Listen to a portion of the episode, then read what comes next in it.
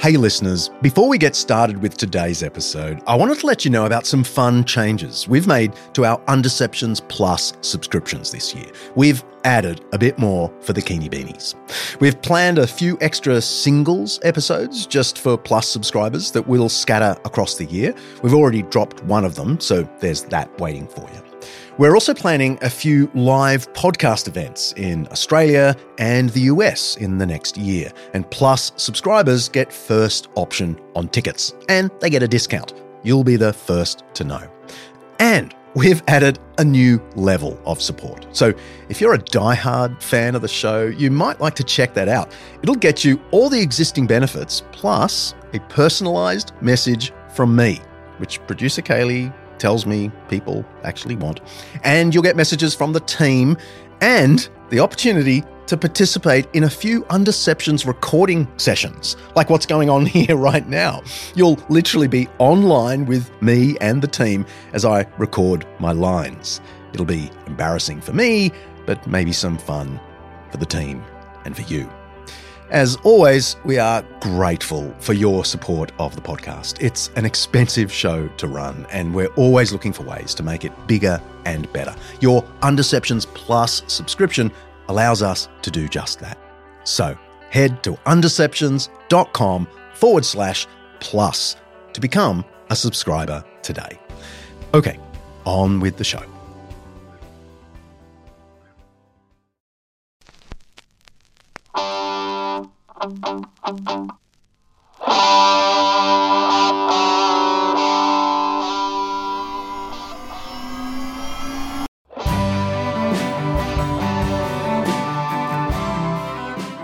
I've got a quick Undeceptions single for you.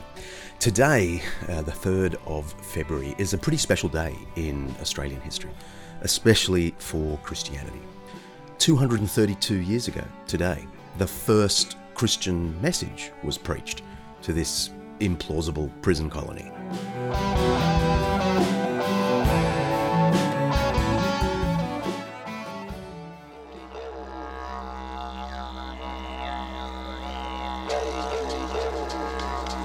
It wasn't exactly the first European ceremony. That one happened a few days earlier on the 26th of January 1788, uh, what is celebrated by some as Australia Day.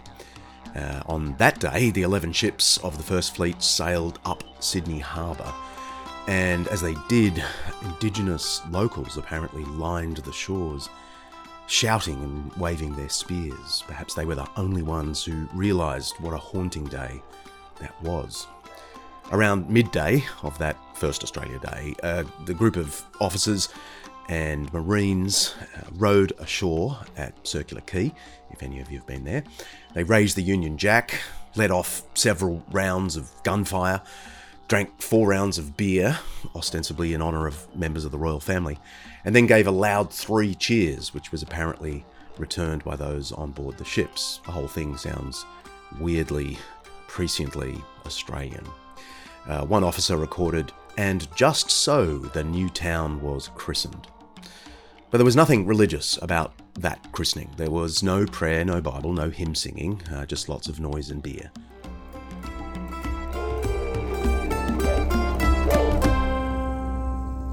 We're not told what the chaplain to the colony thought of that first European rollicking irreligious celebration. His name was Richard Johnson, more people should know more about him, actually. He was a bit of an afterthought of the British Home Office. He only got the role of chaplain to the First Fleet through the advocacy of the very famous former slave trader and convert John Newton, who wrote Amazing Grace just a few years before, and the famous anti slavery parliamentarian William Wilberforce. Those guys got together and um, selected Johnson. Anyway, Johnson probably didn't rank among those giants of 18th century Christianity, but just like Newton and Wilberforce, Johnson was an evangelical Anglican who saw his role in holistic terms, not just spiritual ones. He was a red hot preacher, that's for sure, but he was also the colony's best farmer, according to Wide Report, and he passed on the skills to anyone who wanted to learn. He and his wife, Mary, were also in charge of schooling, and together they taught over 150 kids. Johnson also famously engaged convicts and officers alike on equal terms, and he refused to play the role of moral policeman, which is what successive governors of the colony wanted from him. Perhaps most remarkable is Johnson's tireless efforts among the sick and dying. Against all advice, he regularly visited the diseased and putrid holds of all the ships that arrived in those first few years of the colony.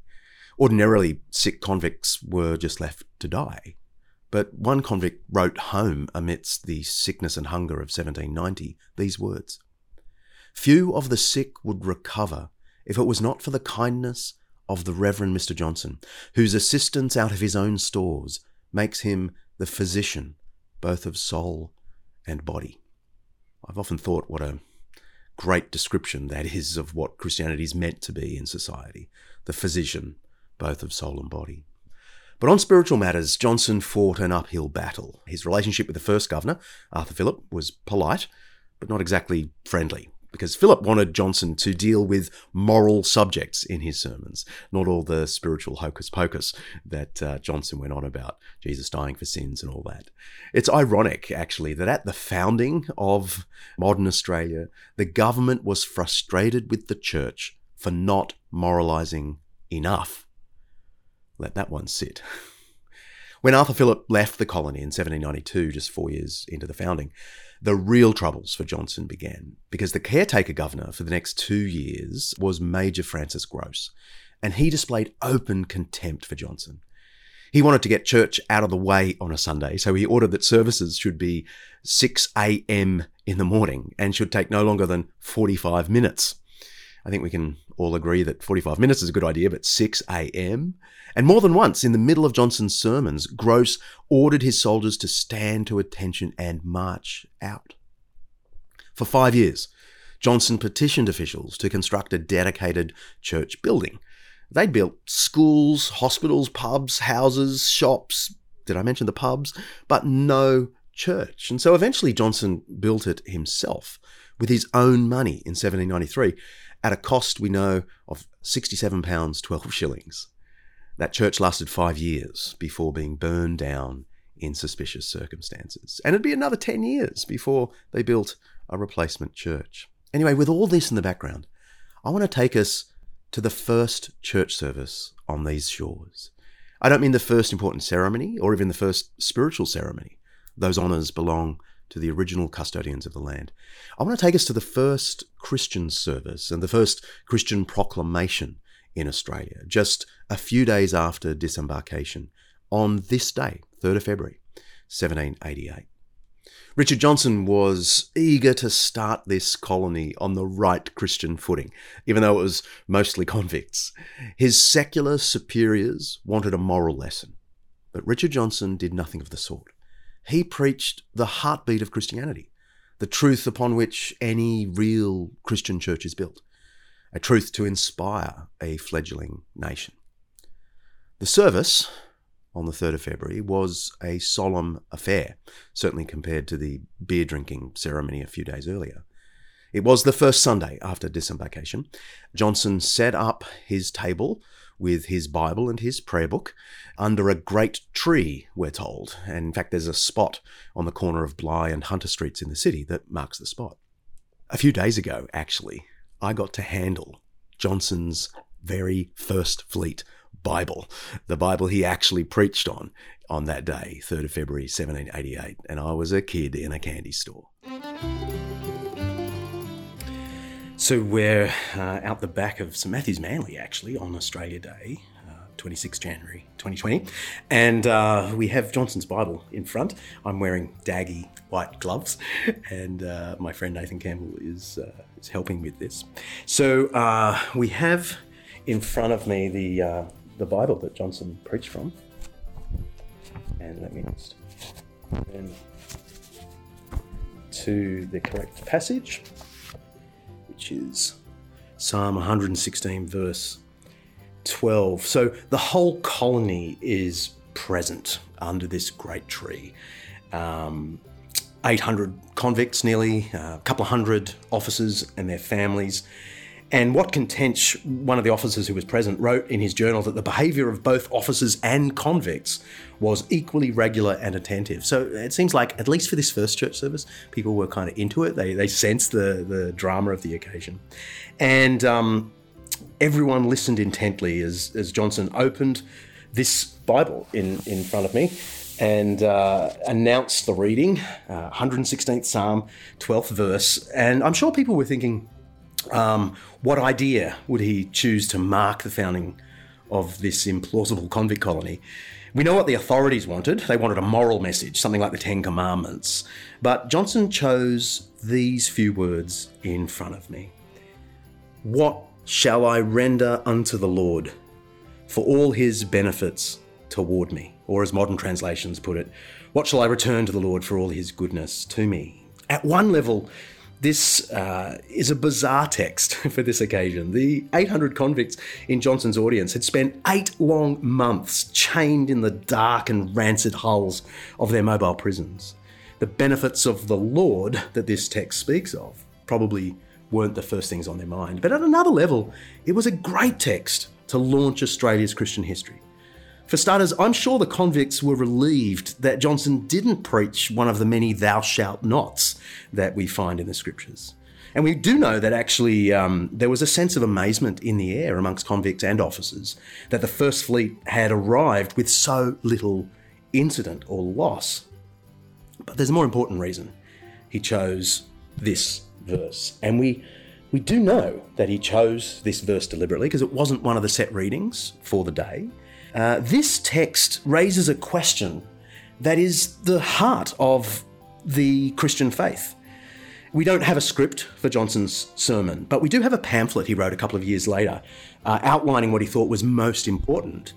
And so we don't have to guess what Johnson was getting at with this passage.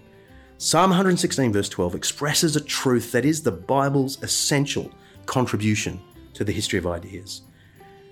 The idea is this Christianity is about gratitude in response to God's gifts, not morality in pursuit of reward.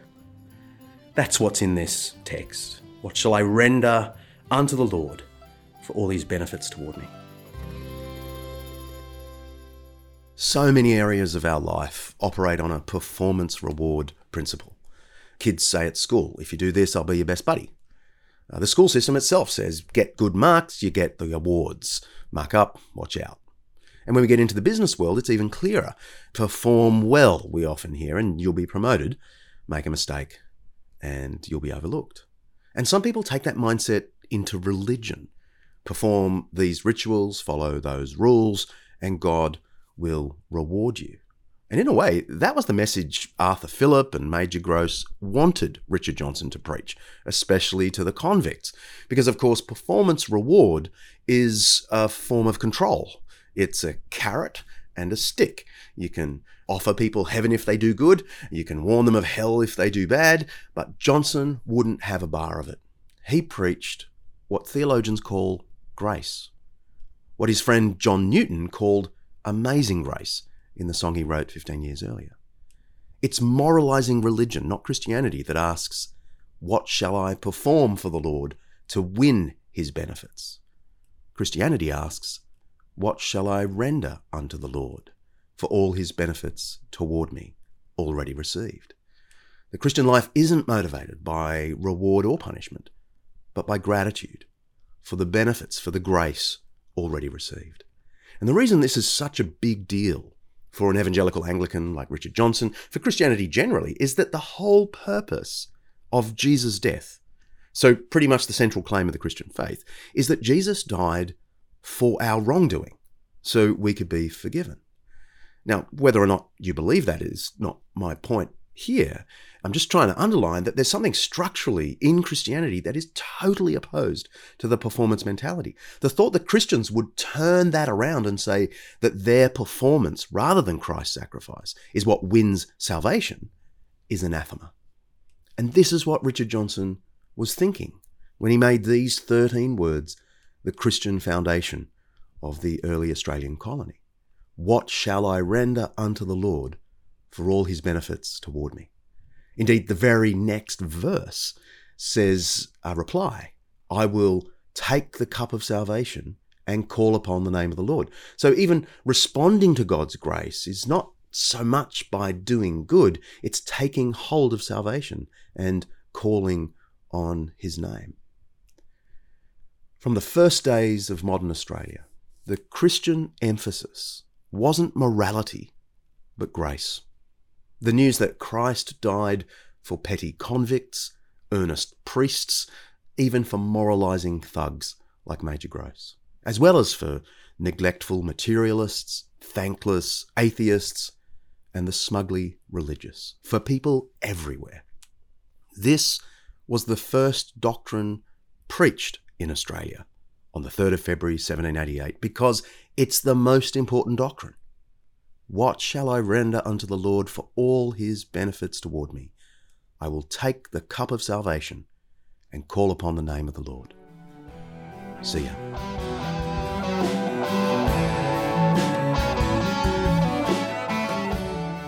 We're busy here at Undeceptions working on the new season. I've already got some cracking interviews with guests you're not going to want to miss. More about that soon. I'll be popping into your feed with these minis, or singles as we call them, a few times more in the coming weeks, with random thoughts from around the world and short grabs from forthcoming interviews. And then we'll be back into full swing before you know it. I'm John Dickson with an Undeception single.